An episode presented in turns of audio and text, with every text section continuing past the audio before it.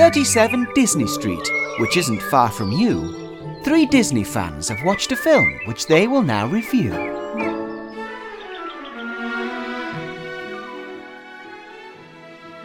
Hello, friends, and welcome to 37 Disney Street. It's a new year, and we're rested and feline amazing and ready to talk about classic number 20, 1970s, The Aristocats. I have a mouth like a hippopotamus. I'm Chris Fletcher. I'm not a lady. I'm nothing but a sister. I'm Lucy Rain. This little guy's on the level. Hello, children. I'm Hugh Ray.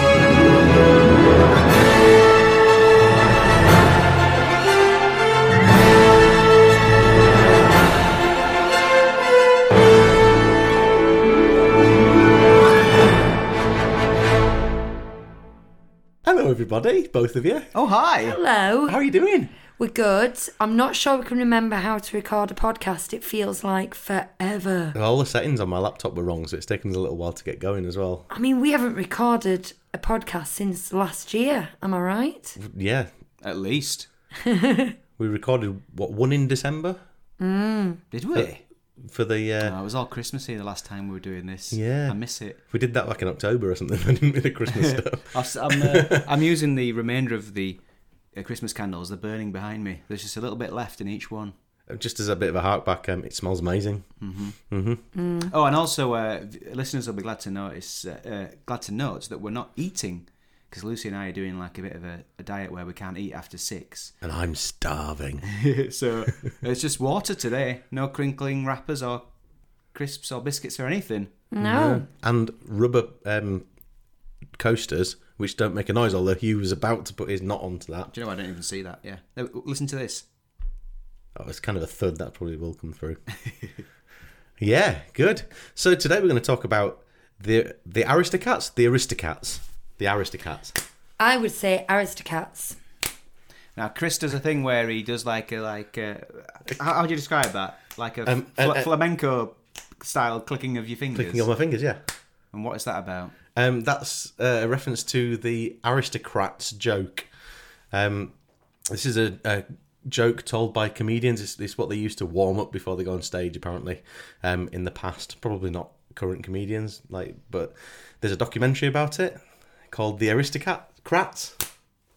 Um, yeah, and uh, it's got people like Whoopi Goldberg, Robin Williams. Um, Were you going to say Robbie Williams? I didn't nearly I say have to Robbie think about that. Whenever I say either of those, I have to really think about which one it is, I've Robbie started, or Robin. started thinking Robbie Williams kind of works, and I just about get away with it when I'm not with you. Um, but but the gist of the joke is this: a family go to a talent agency, and the guys go, "Great, what what's your act?" And then they perform their act, and generally it's absolutely hideous what they talk about. So there's incest thrown in there, and all kinds of um, acrobatics and uh, sexual um, things go into there. And basically, the comedians make it up as they go along, and then the agent at the end says, "That's fantastic. What do you call the act?" And they go, "The aristocrat." I can't think. the aristocrats. Like that, and that's it. I still don't think I get it. No, uh, well, look up the documentary. Okay. Um, me and Ben Telford, a mutual friend whose birthday it is today. Happy birthday, Ben. Happy birthday, Ben. Um, and uh, Dan Reardon, we once spent an evening telling the aristocrats, ugh, done it again, the aristocrats joke um, in the pub and taking it in turns when we'd run out of ideas. And uh, Ben recorded the whole thing. So if you ever want to hear the joke, I think we've got one that's about an hour and 20 minutes long. I'll take that. And this is when we find out who had the most sick and twisted mind of the three of you. Send it over. That'd be Ben. Yeah, my, Well- my money's on Ben. Do you know what, though? At that point in time, I was. Uh, Really sick and twisted. Yeah, there's there's a lot of words that I don't don't even know these days that, that got into that conversation. So, and when you're goading each other as well around uh, in a pub with with uh, the beer flowing, you know, you can get a bit carried away. I am sometimes, can't you? intrigued. I am intrigued to know what a toilet Chris's brain used to be. But um, it's not at all suitable for this family friendly podcast. So, uh, so we won't tell that joke right now. Instead, we're going to talk about the Aristocats, and we're going to do it in our usual way, which, if I can remember, going back to um, 2019, I nearly said 2019, but going back to 2019 because we're in 2020 now. I mean 2020 now. Um, going back to 2019, I've done it anyway. Thank you. to 2019, um, we used to talk about the story and then the animation and then the music. So I think we'll carry on with that tradition, mm-hmm. as it is a tradition.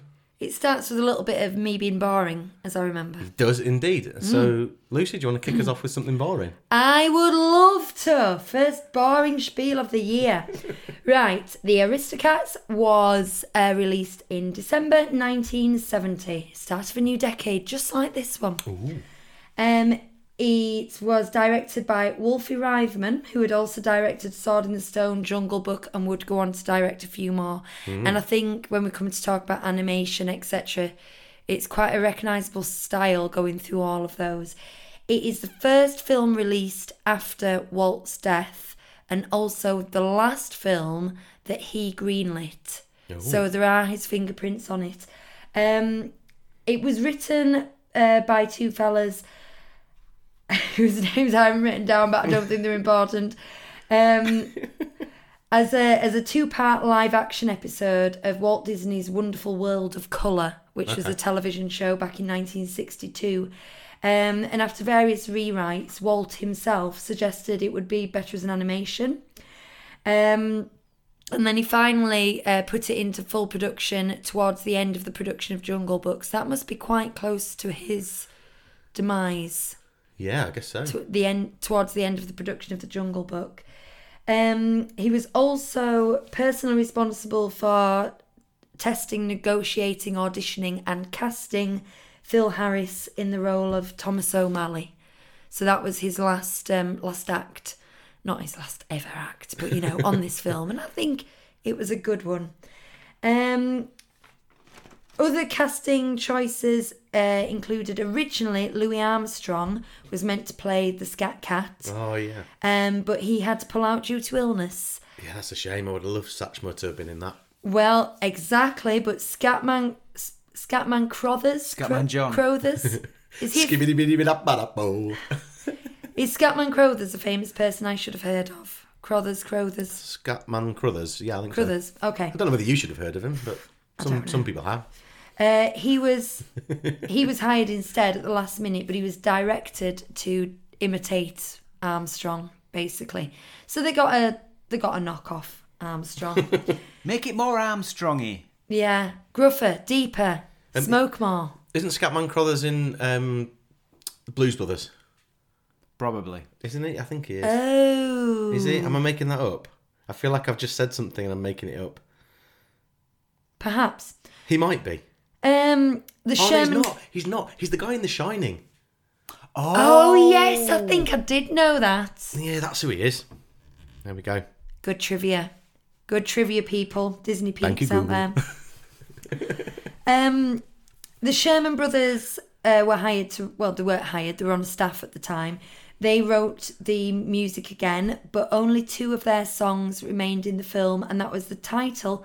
Yes, we're back to singing the title of the film again. Natural lemon. Tit- Aristocats. titular song, and Scales and Arpeggios, I think which titular's a funny word. just I know that's that why I said it. That's what I said. I thought I could get the word titular in here. Oh, you provocateur. If I can get the word buffet in this podcast. Oh, I just did. How amazing.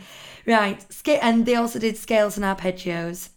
Everyone Wants to Be a Cat was composed, well, lyrics by Floyd Huddleston, but a song by Al Rinker, who used to be, as a teenager, in a cabaret duo with Bing Crosby before Oh. they were famous. And they both moved to LA together and gigged for a while. And then they broke up, and Bing became a famous Bing Crosby person. What was his name again? Al Rinker.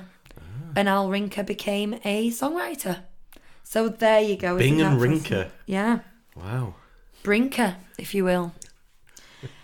Um, Ring. that may bring us to the end of my interesting things that, other than things I'm probably going to poke in during As you the go chat. along. Yeah. Yeah. Cool. That's some interesting stuff. It is, especially the Al Rinker thing.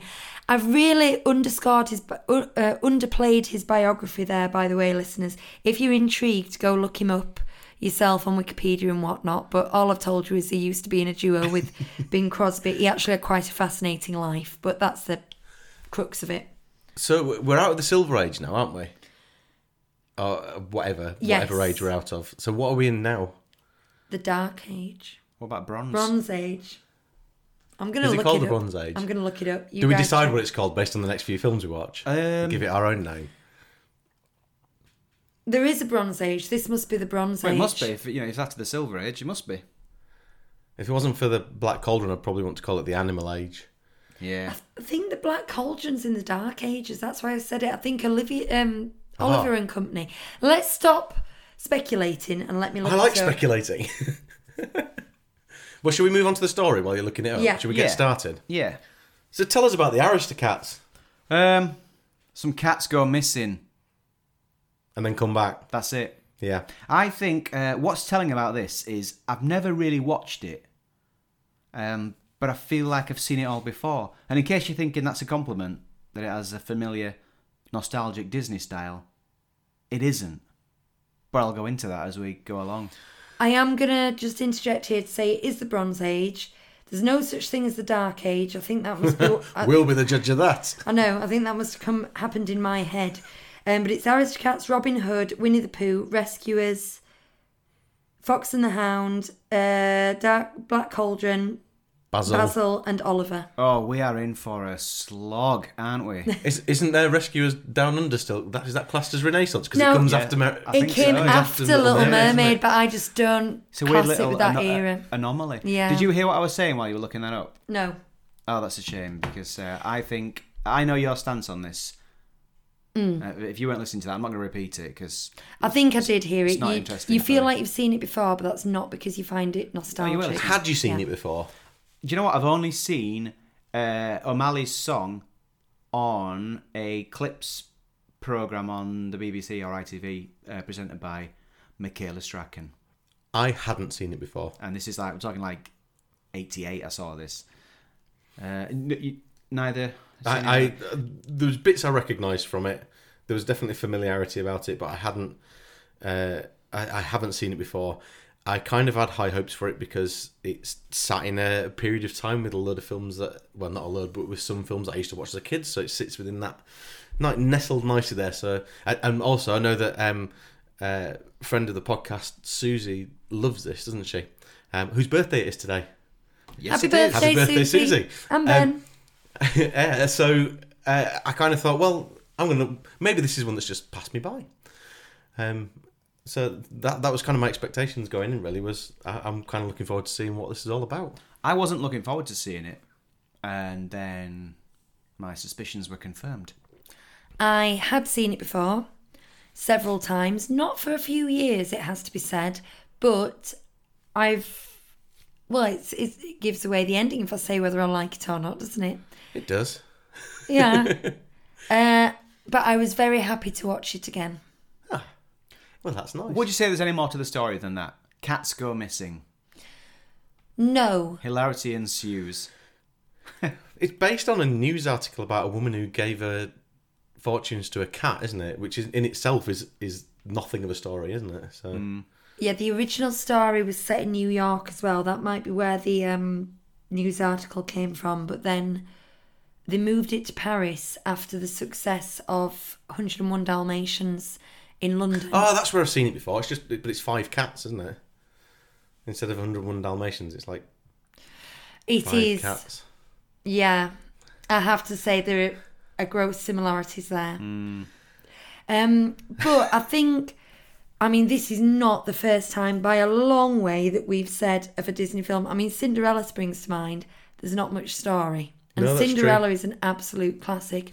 What it is is it's the the little set pieces and the charm in between, and the character building and so on, and they do go a fair way to give motive and believability to it, which they don't always in these things. No, true. Um, Although one thing I have a big problem with is he overhears quite clearly that she wants to give the money to the cats for their lifetime, and then it'll go to to him, yeah. my brain's gone mad. I want to say Roger, The the um, the butler, as uh, Lucas likes to call him.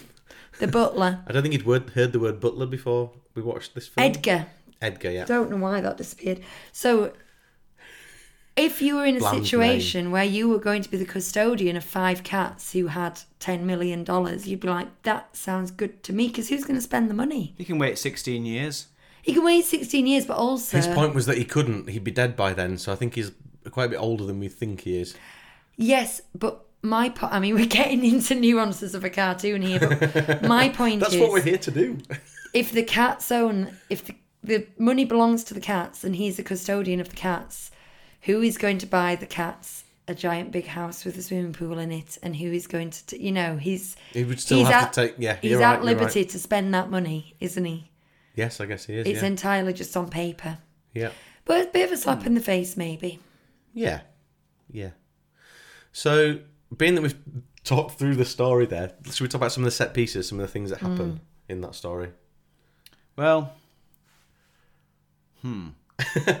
All right, shall I tell you a bit that I like, but it might be jumping, or do you want to go in, in uh, chronological or. Um, I don't think we need to go in chronological order with this one. don't feel like there's enough to say So- to sort of go through it. so, and this is going to give away a lot of my views on this film. There was one chunk of it that I really liked, and uh, that was it. Um, and that was the geese. I I really enjoyed the character of the geese and uh, wh- the way they kind of waddled on. They're, they're two people from the Odd Couple, aren't they? Playing basically the same characters that they played in the Odd Couple. Okay. the two women, um, and and I laughed out loud at a few of those bits, but particularly when the drunk uncle turns up and all that joke Yes. around him being basted and the fact that he was drunk because they were trying to cook him. I thought it was brilliant. Marinated, yeah. I think everyone smiled when those geese turned up. Are they, ge- are they geese? Ducks? What are they? Geese? I thought Yeah, they were geese. Geese. Yeah, the sorry, geese. Yeah, Yeah, geese. yeah. Uh, it's, they come waddling along and there's a nice little bit of funny music. It's not that, is it? But it's like yeah. Bonnie smiled. I saw Lucy smiling. Corner of uh, one side of my mouth turned up a little bit. I thought, oh, okay. I think that well, that sums up a lot of my reaction to the film. There's no way that I was laughing out loud the whole way, but there were times when it genuinely made me made me smile. Like if I'd been alone in the room, I still would have just cracked into a grin. There were some bits I really liked. The scales and arpeggios and him painting like Toulouse-Lautrec. Um, that little set piece, I just thought was charming, absolutely Yeah. charming. But it lulls a lot. It was the longest hour and twenty minutes um, of Disney film that I've watched so far. Oh, really? I would say, yeah. Okay. It dragged. I would agree. I've uh, um my my main points on this come during the music section, so I'm just sort of holding off for now. Okay. Mine come in music and animation. Yeah, He's- I mean, gonna- mine's mine's all it's all about everything, but for some reason I've g- it, this. When it's in the animation section, um, that's when I'm going to go off on one. Well, okay. Spoilers. I- no, I'm happy to go off on one during the story then. Um, set pieces I liked. The the lawyer. I just like. I love him as a character. I love his way of walking. I love his attitude. I love that little bit where they're coming up the stairs. Um, really enjoyed that. The uh, bit with the the two dogs who are the fact that he could listen. Well, they set up the gag where he could listen and he could tell you it was a motorbike and it had a squeaky wheel. And then later in the film, when he could lift his That ear up amusing, and yeah. tell you it was a, a one-wheeled haystack, that was one point where I cracked into a grin. I Yeah, really and the Oxford enjoyed that. shoes as well. Yeah, all Yeah. all this. I- These things real I really enjoy it, but it kept just lulling and it lulled in the bits that shouldn't be a lull. For example, them nearly getting run over by a train and then swimming in the water. And I think not swimming in the water, nearly drowning in the water. Didn't hold my attention the way maybe that should because it wasn't in keeping with the, the other tone. And then immediately they get out and meet the geese, and for me, they're back on track again. We came for lols. Mm. We got lols. Lulls. I, th- I think, without being funny, I think Eva Gabor is one of the reasons that it lulls because her delivery is so slow and it, Yeah. it doesn't like she doesn't have a um, an alluring. Well, she almost has an alluring voice. I, I get it, but it just it just kills the pace every time she speaks. Every time she speaks, it kills the pace. And then the three kittens are kind of lovable and charming, and it's that's quite nice. Bonnie's ears pricked up when they started talking. She was playing around, and as soon as they started talking, she because she as soon as she hears a child's voice, she's interested. Yeah. Thing is, um, with her voice is the she's generically continental Europe for a lot of it, and then occasionally she goes really Germ- Germanic, like yeah. really Like I said, quite. Jamaican. that would be good. That would take a whole new um, take on that character, but she gets some really sort of harsh uh, consonants and some really long vowels that are not sexy. No, Do you know but- what I mean? But They're there's a bit- also there's a definite kind of nod to Audrey Hepburn in the way she speaks at times as well, which is quite nice. But again, it, it's the pace and the the delivery just doesn't work. Mm. You know, Hugh's talked before about um, about character actors not hitting the mark. Keanu Reeves in Toy Story 4 as an example, I think, Mm. and, and I just think she's one of those. It just, Just doesn't somebody who does, doesn't have an expressive enough voice Yeah, yeah, to be doing this sort of thing. it just yeah, just didn't work for me. I found it a bit annoying when they call the van driver a horrible human. Do you remember that? yeah, but they Simply, be, simply because he's lashed out at the cat that's nearly killed him yeah twice. yeah. I was on that. So at that point, I'm feeling just unsympathetic towards the cats, and these are the kind of cats that poo in my garden. I, and O'Malley as as a cat, Selfish. he turns up and he's a bit of a sleaze bag. Mm-hmm. And I, my first thought was, oh, it's going to be like Pal Joey. He's just going to be this horrible, like this horrible character, but somehow, for some reason, lovable. But he's not because within about thirty seconds, he goes, "Hey, I'm not this kind of person. I'm not going to be like this at all," and just stops being like that. Oh, And yeah, it yeah. Just kind of breaks the character completely. Yeah, the whole alley cat thing, you know, free agent and all that. It comes on singing about it, and then the minute he sees the three kids, he's like stepdad. He's like, oh, instantly, sweet. isn't he? How but I mean, that's that's fine. It's a Disney film, and we we we couldn't have them exploring the you know male commitment issues, could they? the other thing is, it doesn't matter what he does. He's Baloo. It, it doesn't matter how you know what. what He's a Mary Sue, he yeah. just- and, and it's just, but for me, it's the same. Unfortunately, this film came first, but it's the same with the dog. He's a sheriff of Nottingham to me. That that is who that character is, and so to hear him doing something else is is actually fine in this context. It works all right. Oh, I see what you're saying. You meant the voice. Yeah, right, the voice. Yeah, okay. sorry, the voice. And and so, but to me, I associate those voices because they're so distinctive.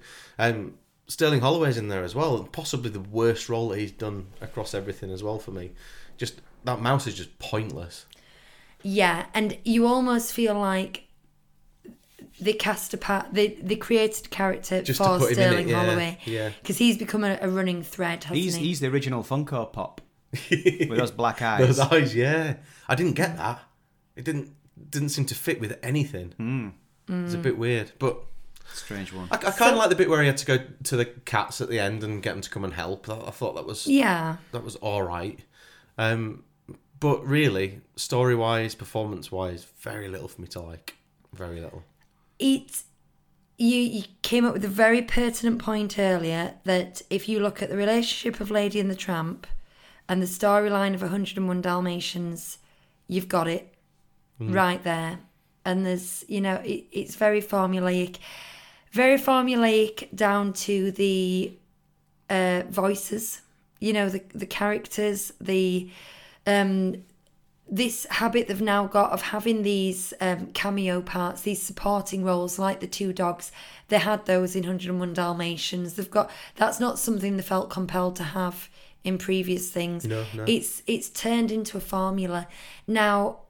We've I seen think- that coming, haven't we, over Yeah. the last few films, and they've been building up and reusing the ways of doing things that they've done in the previous films. I think it is a formula that I associate heavily with Disney because of what I see as nostalgic Disney. It's always what you watched as a kid. It's a look and feel that I associate with nostalgic D- um, Disney. So I still like it. And if this had been the first film we decided to review, instead of doing them in order, we did them random and this was the first one, I'd probably say it was amazing. But it's like you've seen behind the curtain, isn't it? If this was the first one that we'd seen, I'd be thinking, well, at least we know we've got a lot of better stuff to come. Well, it's you guys have never seen it before, and I do have, I suppose, Mm. I an. Yeah, no, emotional. I connection to it.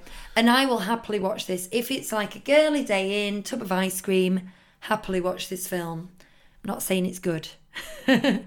The kids seem to enjoy it, and and I, I guess one of the things from the story, um, of, of which there isn't one, I might not have been gripped by it, but um, Lucas watching it, um, he he was very into this whole story about Edgar, and he was worried about what was going to happen to the cats and stuff. So he invested heavily in that whole storyline. So if kids are heav- uh, heavily invested in it, then they must be doing something right somewhere. But it just didn't grab me at all.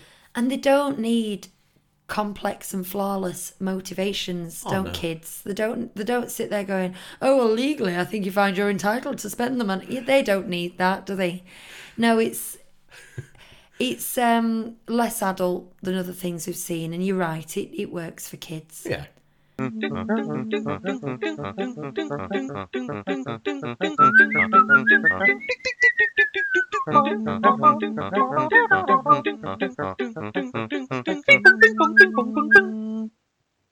Should we move on? Mu- uh, no. Ani- animation then. Animation. You are rusty. Animation. Well, I think what really lifts this is Walt's personal touch. I mean, it's really nice to have him working on the animation himself. What do you think about that? Tell me about it. Come on. Why are you looking at me like that, Lucy? Talk to me. Expand on your point. Just tell me why that's wrong. He didn't, did he? Well, he was dead, wasn't he? Yeah. Oh, you're thinking of Walt Disney. Ah. I'm thinking about uh, character animator Walt Stanchfield. Oh, that was so worth the setup. There was too much. You left too much of a pause. There that's what it was. more or less a tumbleweed I'll going across our out for you, kitchen. Hugh. then You should put like a, uh, a a blowing wind noise. Yeah. Or just that. get your coat. Um, the general look of it, I'm not interested in it. I think, to put it flatly, it's boring. I think my tolerance for this style is is just worn completely thin at this point. You know, unless it's something different like the Jungle Book, that's you know that's a like a standout piece. But this just reminds me of like, you know, the sort of uh, the interiors at the start. It's like walking around a stately home and being bored when I'd rather be exploring the gardens. Do you remember when we first started talking about this Xerox period and what it would be like as we were coming towards um, 101 Dalmatians? And we were all really kind of like a, a bit apprehensive about what it would be like. And we watched, yeah, we watched 101 Dalmatians, and one of you, you you thought it was quite rough and ready. Um, but you're kind of willing to accept it, and it's definitely got better over time the way that they've done it. Um, this feels like it's the first time they've ever done it for me. It's so rough, it's so raw, and and some one of the things that you picked up on in the past that the way this the just like lines suddenly appear from nowhere. There's no effort to refine it or clean it up or anything. They've gone back to those to the Xerox backgrounds as well that they had in in 101 Dalmatians, and it doesn't work as well. You know, the Jungle Book. The, the scenes was just superb. It was beautiful to look at. I think the this is horrible to look at. The richness of the colours is what makes the difference, and uh, the solidity of the colours as well in the Jungle Book. It's like you, re- you really feel you could Yeah, grab It's it. It's vibrant. Yeah, this is really well. The sketchiness is what we're talking about, but the line work was similar in the Jungle Book. But this choice of watercolor, I think they did watercolor backgrounds in um, Jungle Book, but they were very vivid. They've it- deliberately gone for this very pastely, watered down color scheme, haven't they? Here, and it's not. Yeah, it just doesn't work. But it feels to me like they've, they've literally gone back and said, "Well, oh, well, this is another film, but it's about cats this time, so let's do it in the same style as we did it for 101 Dalmatians." Oh, but we haven't got the same people there involved, so we haven't got Walt Peregoy, so we're not going to have those backgrounds. But let's do it in the style of that. Yeah. and it it hasn't worked as well. The other thing is they appear to have forgotten how to draw human beings completely because the the I, I take your point about the the old guy that and and I think he's a great character, but she looks like they've taken Tremaine and tried Yeah. to make her less harsh. Yeah, yeah, yeah. Um, And her shoulders are wider than her hips. Yeah, it She's just doesn't like- work. No, she was terrible. I Well, noticed that. I thought the actual character animation was was very good though. it's the, just the her. animals. I, I think they've got animals to a T, and one of the things that you notice, and this is probably um, because I know Robin Hood so well, but things like um, the Duchess, she looks like a cat version of what Maid Marian looks like, and, and and so they've got those that look and feel of those animals really good, and the Disney big eyes are there now, which is what they carry into the Little Mermaid and beyond in in the way they build their human characters as well. But it feels like they're in a bit of a transition period in terms of the the studying and stuff. And we're going to see they go so heavily into animals over the next few films, like mm. really heavily into animals. A bit that I did like was the Paris rooftops. I mean, I almost wish the whole thing could have taken place on the rooftops because it's like this otherworldly place, you know, this sort of mm. domain of the cats. and the minute it gets back down to ground level, I'm bored again. Mm. It's just it's mundane down there, but the rooftops there's something a bit magical about that, and I wish there could have been all of all of that. I was quite engaged by Paris in general, but I think a lot of it takes place in the countryside outside Paris, and they managed to make that look incredibly dull. I know it was yeah. sort of at dusk and stuff, but like, this could be a beautiful, beautiful landscape, and it just didn't. It, I, I don't know if that was a, a choice because these people are not meant people. These cats are not meant to be sent somewhere luxurious, are they? They're meant to be sent somewhere bad. But I really liked the Paris, and I have to say again, like I did with 101 Dalmatians, I am so familiar with this style, I don't think I see it. I'm really having to look now and go, oh, yeah, you're right. Yeah, the colours aren't good. Yeah, that line work is sketchy. Because I'm so familiar with it. It's just there and it's. Did you not think there was a bit of a lack of consistency in the in the character animation in terms of like distance shots and close up shots? At times, the characters didn't look the same. Yeah. like, like they were the actual same character from a distance. They used a lot of still still shots for distance st- distance hmm. shots as in not non-animated and if you're look looking for them they really stand out in something that's meant to be alive when you just have a still shot it's it doesn't work And how did you feel about Baloo the cat? Because I find that a bit weird. Just gen- generally Well- find it find it weird because obviously they've, they've modelled it on. I'm familiar On with again. this familiar with this hmm. film so again it, it, I don't feel it as much as you do I found it odd. I found it really odd. I just I feel like I've seen all the characters before in Dalmatians and Peter Pan, and you'll see them again And then when Sterling Holloway rocks up as uh, the mouse, Roquefort, I'm just I'm getting so fatigued. And then Phil Harris, I just the phoning it in is what they're doing. Uh, the bit where the Duchess claps, you know, at the end of O'Malley song, and she does that little sort of shaking, Snow White sha- copy. shaking of her head, which uh, it just looks like one of those like recycled clips that they've traced over. That's you know that you were saying about Maid That's, Marian. that's, that's a Maid Marian as Weissman- well. Whatever it's Um, called. That's his his trademark, isn't it? It's just I like I, I know there's fan, there's real fans of this film, so so like I feel like we should acknowledge them and like you know there are fans of this out there, and, and Lucy's a, one of them. But uh, I like and yeah, old Scat Cat and his gang. Like when when O'Malley says, "Oh, sounds like old Scat." Scat Cat and his gang. Like, I rolled my eyes. Oh no, God! It just felt mundane. And then the racist Chinese cat yeah who has to mention fortune cookies and play the piano with chopsticks because he's Chinese. I was surprised to see I- that I because- genuinely frowned at that. This we watched this on Now TV, so you know there is. Uh, so that is like the most But I heard it up to date been version pulled. of it. Sorry, I heard I'd heard that those bits had been pulled from it. I think that should have been. Yeah. I mean, I mean, if it was, you know, if, if you could go, oh well, that was the time, Well, or yes. whatever. But but like, he's just he's just he's basically going, oh, ting tong king tong, But Huey- and then uh, he's talking about fortune cookies, and you're like, oh, come on, But guys, that is Huey, lazy. can I just t- ask you how you feel about the extremely British geese talking about tea? Because there's just as many racial stereotypes in that That's sequence. not offensive.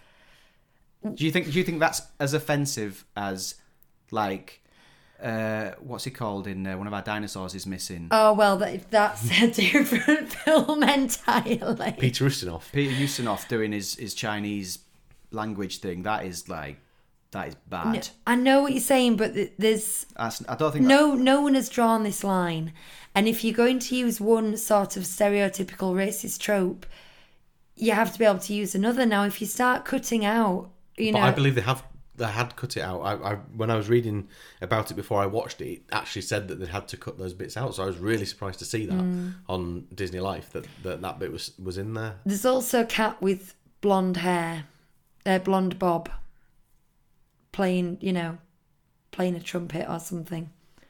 What's wrong with that? I don't know. I just thought that's where you, yeah, where you were going with your eye rolling. Can I just say, I think I might be stating the obvious, but it needs saying. What's happened at this point in Disney history is they have become a brand. No, they've become a, a series in the truest sense of the word. The only thing I could think to compare them with is Carry On films because they're using the same cast, the same formula, similar jokes, the same directors.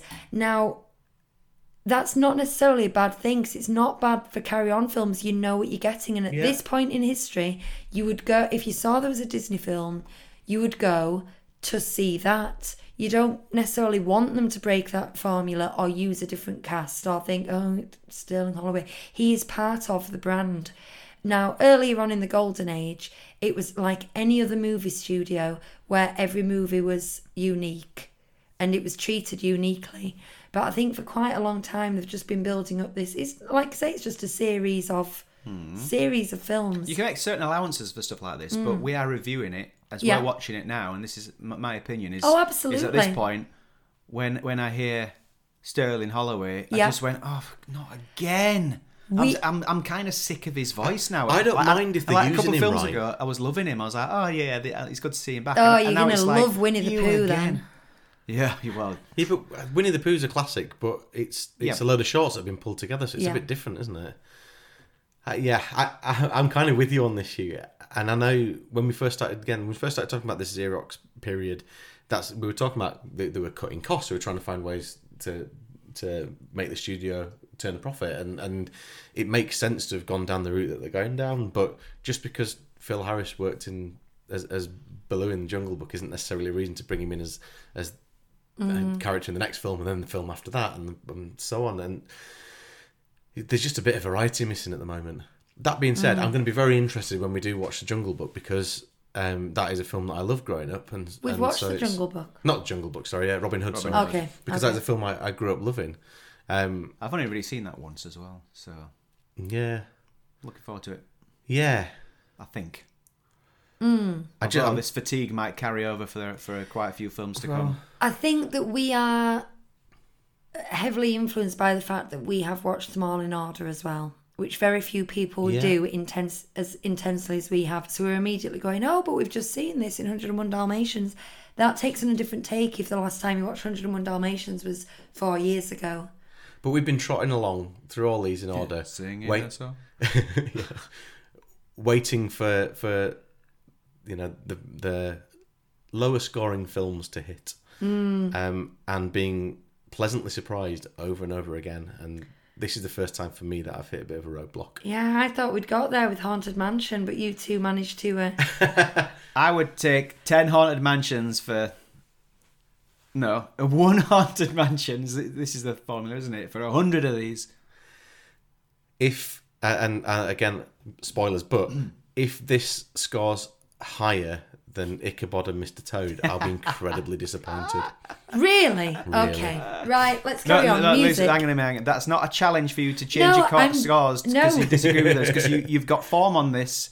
you, you think our Oh, Lucy's been Lucy can disagree with our opinions so much she changes. she's just her written score. 10 down three times No, I haven't.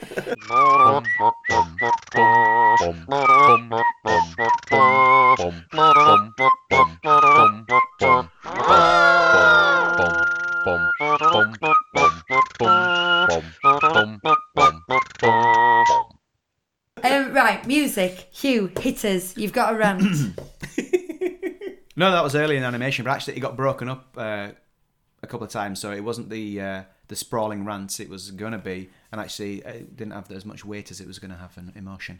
Uh, so that that was earlier. But the music, I've not a great deal to say. Um, O'Malley's song is good, but otherwise, I'm not really that interested in in much else. Um, do you know when you named our music episode "Scales and Arpeggios"? Yes. I didn't really know what like why you'd done that, and I, I had to look it up at the time. Um, anyway, that's just a little side note. Um, but doesn't it annoy you in uh, Scales and Arpeggios when uh, Toulouse is playing the bass notes on the piano, even though he's only hitting two notes? and it's hitting the wrong He's- note he's yeah play- playing like that's lazy playing like three, so three lazy it, it infuriates me in films when people are playing guitar and they're not actually playing the notes that are on the guitar so seeing that in animation yeah it, it really annoyed me But uh, you know, there's like there's like three. Well, there's there's really two standout songs. That's O'Malley the Alley Cat and Everybody Wants to Be a Cat, right? Mm-hmm. Scales and Arpeggios is okay, but that's like you know B list compared to those, isn't it? top 30 so best songs of all time Going to that In one, that list, going to yeah. that one guy. um, and that tit- the titular song. There, I got it in again. Oh yeah sung by Maurice Chevalier brought out of retirement to sing that song by the Sherman Brothers. That's a bit of a coup. Mm-hmm. um, but uh, my problem with the music is this. None of the songs are terrible. Um, we've got that standard orchestration that we seem to have now in, in these films, which will again run into Robin Hood, um, which works okay. It's not a patch on what we had in Jungle Book, not a patch. No. Uh, but the real problem is there's no flow because all the songs are written by different people, and it just it really lacks. It misses because of that for me. Um, I quite like scales and arpeggios, but I like the charm of it when I'm watching it. What I I I don't think it stands alone as a, as a song particularly. Yes. It's just quite nice to watch. It's terribly sung, but that's what makes it work. Conversely, like watching Everybody Wants to Be a Cat, I wasn't really into it, but Oh, that song on its own, I think actually works better out of the film. Yeah, I agree with that. You know, I can happily sort of sing that to myself, but in this film, I was just, I can't wait for it to be over. Yeah, like all that psychedelic 60s changing colour effects and It just, it's really dates it. Actually, the this happens a lot in like Sesame Street, but some, somehow it's funny in that when they're like uh, doing like a nursery rhyme skit and they're like, "Yeah, that's the cool stuff, man." It's kind of funny, but in That's this, ironic, isn't in it? this, it's like you know, yeah, he, kn- he knows where it's at, and hey, this little guy's on the level. You know, you know what? I don't dig it. That's what I'm no, I. I didn't dig it either. I wonder if we'll feel the same um, about Disney films in the future when you know they've got this certain way of talking, like going, "Hey, wait, what? Wait, And, what? wait, what?" And all that stuff. That, that's when like we hear Anna's. Uh, yeah, um, Yeah, catchphrase. it Catchphrase, is- It isn't will be annoying in the future. the It's annoying most now. yeah. sort of like teens, twenty teens way of talking. You wouldn't have spoken like that twenty years ago, and I wonder if we'll pick up on it. But yeah, it is. You get that. It's really dated that section. I like it, but I like most of it. But you're It right. is It, really it doesn't sit well in the film. It just it, it you're right. It stands it stands stands as a song on its own much better than it sits within the film. The bit I like in that number is Duchess's little solo.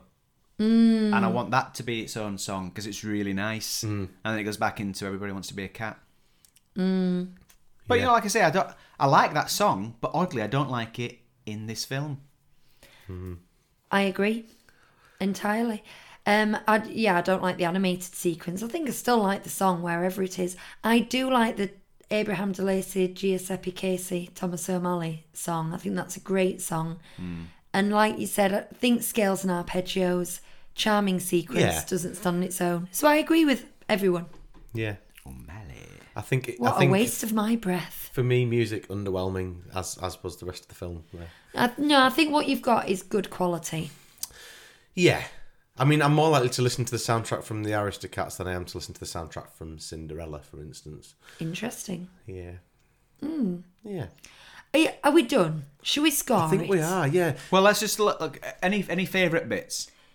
I think I mentioned both mine. I like the one wheeled haystack bit. I love the line, You're not a lady, you're nothing but a sister. That sums up my brother's attitude towards me. Never see me as an independent person, I'm just a sister. Um, I like Yeah. it when Berlioz cracks his fingers before playing the piano. Yeah, and his toes. Yeah. Uh, we all enjoyed the geese turning up. Yeah, definitely. Lucy definitely. laughed when O'Malley says meow oh, yeah. because she was. it's so meta. It's because there's a cat, and the only thing a cat can say is meow. But the fact that he'd been speaking in the English language and then he chose to say the word meow, but in a very suggestive It's like a way, I just found so. It's like a human going exclamation. Yeah, exactly.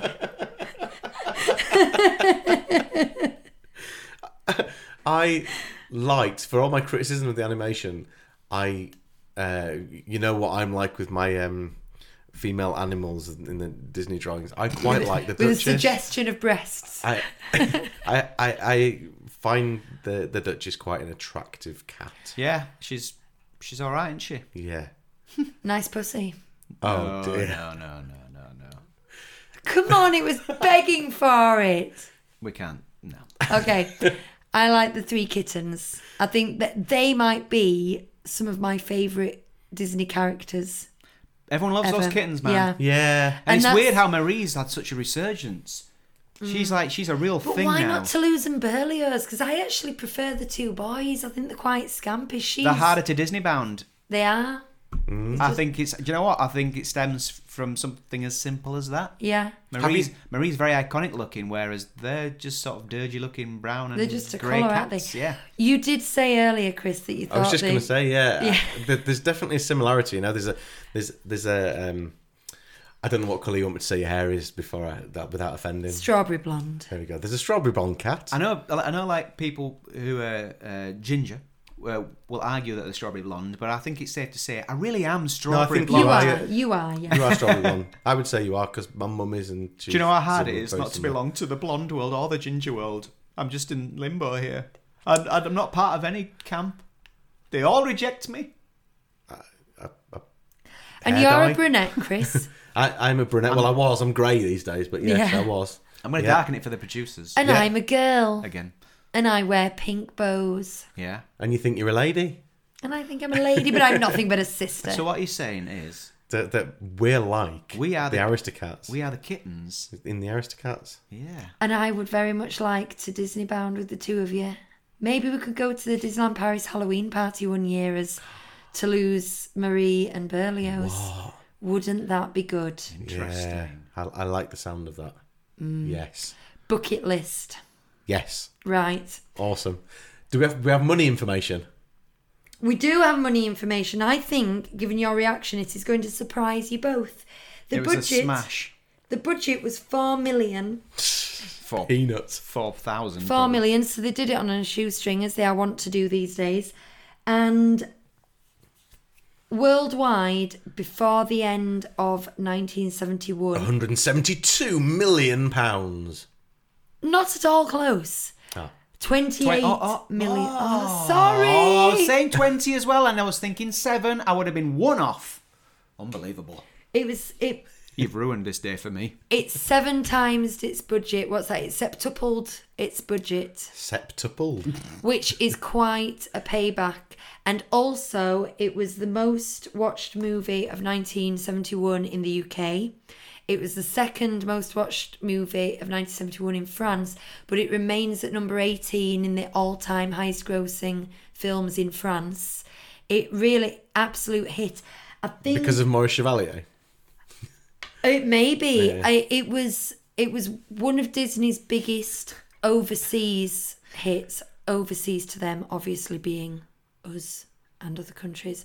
So it was uh, one of their biggest overseas hits. I think it was fairly average domestically, but an absolute storm in the rest of the world. Ah. Um, which I find interesting. Yeah, that is quite interesting. So it smashed it. So they liked it. They liked it. What did everybody else think? What did we think? Well, No scores. What, what are the Ah. scores on the doors? so story. Oh Hugh- no, I mean I'm, I don't Oh. mean that. I mean IMDb and your your Rotten Tomatoes. Oh, blooming heck. Look, she hasn't done it again. No. Unbelievable. There's a theme running here. Talk amongst yourselves. We should get the um, Jeopardy music and play that every week while you find the scores out.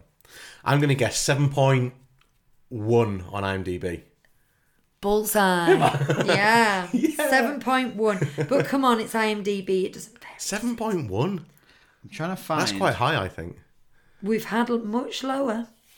Um, Rotten Tomatoes, I think, is a little more. Well, there's no way of being accurate when it comes to opinion, is there? But a bit No. more discerning, shall we say?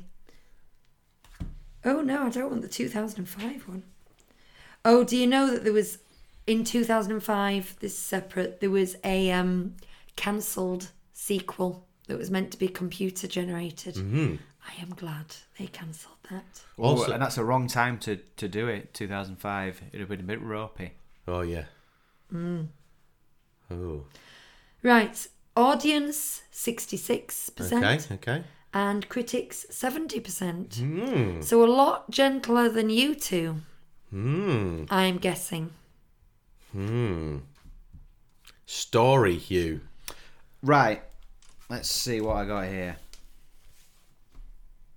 Well, I got really bored, and if we hadn't been watching it for this show, I would have turned it off. Five. Cats go missing. Lucy? Um, you know I like this film, but when analysing the actual content and the fact that it really peaks and troughs a lot, I've given it a six. Um, for pretty much the same reasons as Hugh, um, I was bored. I was really, I was really quite bored. And when it finished, I was kind of like, "Oh, it's finished." Um, that, but it was the longest hour and twenty eight minutes or whatever it is of Disney watching that we've had so far for me. I think it's an hour and 15. Was it? Yeah. Well, Well, there in fact, it is. Well, it, it, that's what it says on Now TV. Ah, there we go. Um, I've given it a five as well. Hmm. Animation, Hugh. Me again. Um, it's perfectly fine, but there's a complete lack of stylistic innovation. And I'm going to punish it for it. Six. Chris?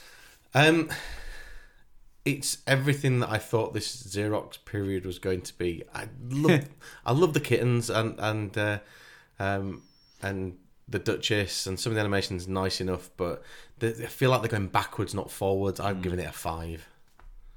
Lucy. Um, unlike you two, I have a, a very nostalgic connection to this style. I think there's some fantastic character animation in there, like really good character animation. Some dodgy character animation um, with the lady, like we've said. Um, but I've given it an unashamed seven. That brings us on to music. Christopher. Um, it doesn't connect up well at all. And yes, there are two songs that, as you say, they could they could you could play them outside of it, and they're all right. They just don't really resonate with me. The soundtrack it- in on a whole doesn't resonate with me. The incidental music is nothing compared to what we've had before. I've given it a five. Lucy. Okay, um, I like all four songs, but I don't love any of the four songs. I think they're all solid and they're good. Nothing to float me. So I'm going with a six. I give it a six. You see, I wasn't unduly generous, was I? No, I thought I think I think you were fine. It was fair. What about the kids?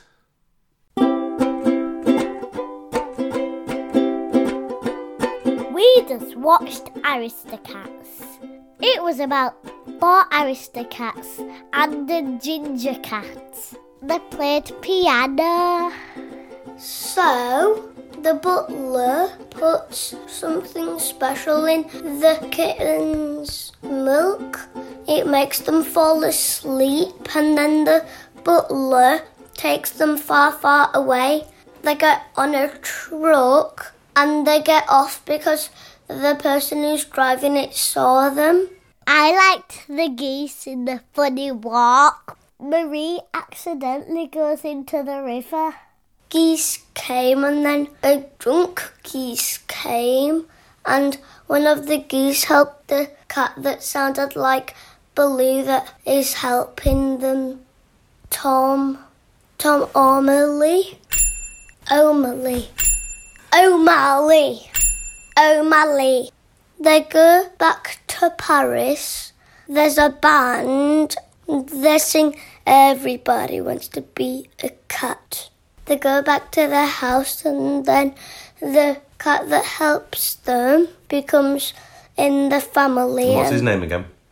Tom O'Malley. O'Malley. The lady who owned the cats took a picture of them, but before that, the butler tries to send them to Tourmaline, Timbuktu, mm-hmm. but he actually gets sent to Timbuktu. The end.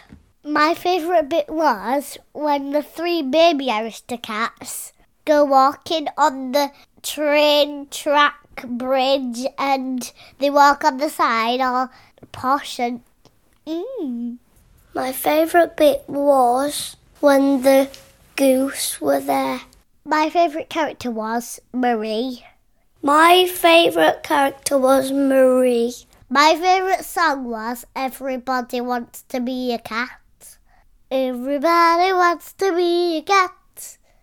Because the cat's the only cat who knows where it's at. My favourite song was Still Now Petrus.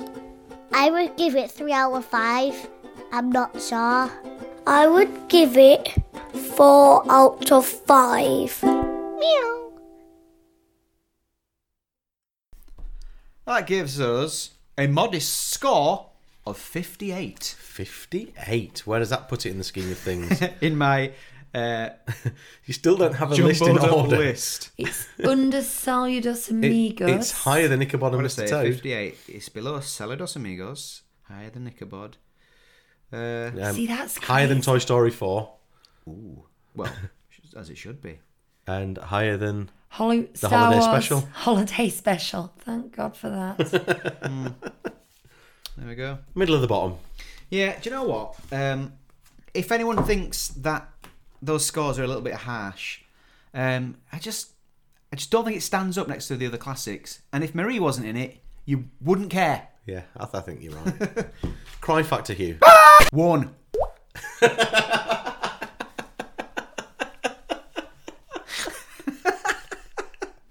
That really tickled me. Not even a moment's contemplation there. He was straight in there. It got Possibly the best drip that you've done as well. I do- well, that was a weak. That was a weak drip. Was it a weak one? Yeah, it was rubbish. Well, it, it was done with conviction. I hit my cheek too far up, too close to the cheekbone. Well, that brings us to the end of, of that episode. Um, anything else to say on it? Well, I'd just like to do some housekeeping that we mm. often forget to do is that we are on Twitter collectively as 37 Disney Street, the number 37 Disney Street. And also, all three of us are on Twitter individually. Um, Go on, what's yours? Uh, DLP Pilgrim. What's yours? Hugh underscore Raine. R A I N E. And mine's Chris37DS because yeah. I changed mine to make it something that. I'm well. That I, I hesitated to give mine out because I'm going to change mine to Lucid 37DS Ooh. just to make us more consistent. And, yeah. and, when we tweet, we try to some we try uh, um, under the 37 Disney Street account. We try to put our names at the end when we remember, don't yeah, we? You like, know whose if, opinion. If I'm being very opinionated about something, I will make sure to put my name on it because you know that's not like mm. the opinion of all of us. It's just my opinion. We're also on Facebook, 37 Disney Street, and. Mm-hmm. Uh, on my to do list for this week is to get us on Instagram as well. Yeah, we're on YouTube as well. We've got- We're on we've got YouTube a as well. YouTube page. And we've got a website, 37disneystreet.co.uk, which you can I should at least- everything from there. I should make a playlist of our um, holiday Disney videos. Yes. Just Yeah. uh, on the, the you know I won't re-upload them, um, but I'll make a playlist on our YouTube channel. So if people want to check those out, they're not like vlogs. The there's a vloggy element to sometimes, but they're, they're mostly holiday videos, aren't they, from hmm. Disneyland parks? They're nice. They're all right. Yeah. Play a bit of ukulele on them. Yeah. Good. So yeah, that was just my housekeeping. Oh, also, if if you've enjoyed listening to us and you've enjoyed listening to us in the past, go on iTunes and leave us a review. And if it's five stars, that would be all the better. But the more reviews we get, the higher up the um, sort of search engine we get when people are looking for Disney podcasts.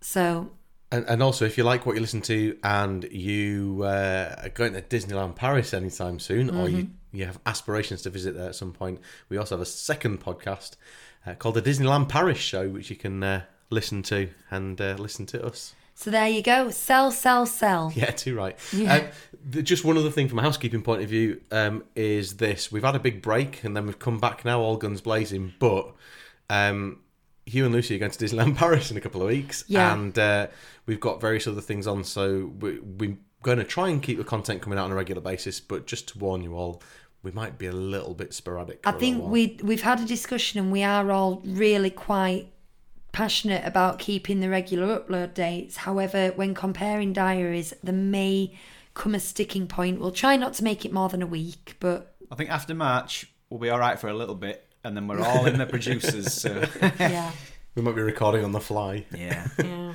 It's And- all good though. And if you didn't like today's show, we are normally a lot jollier than this when we actually really like what we're watching. Yeah, go back and listen to some of the good episodes. Yeah, watch Snow White. That's a classic. It's the first one. yeah.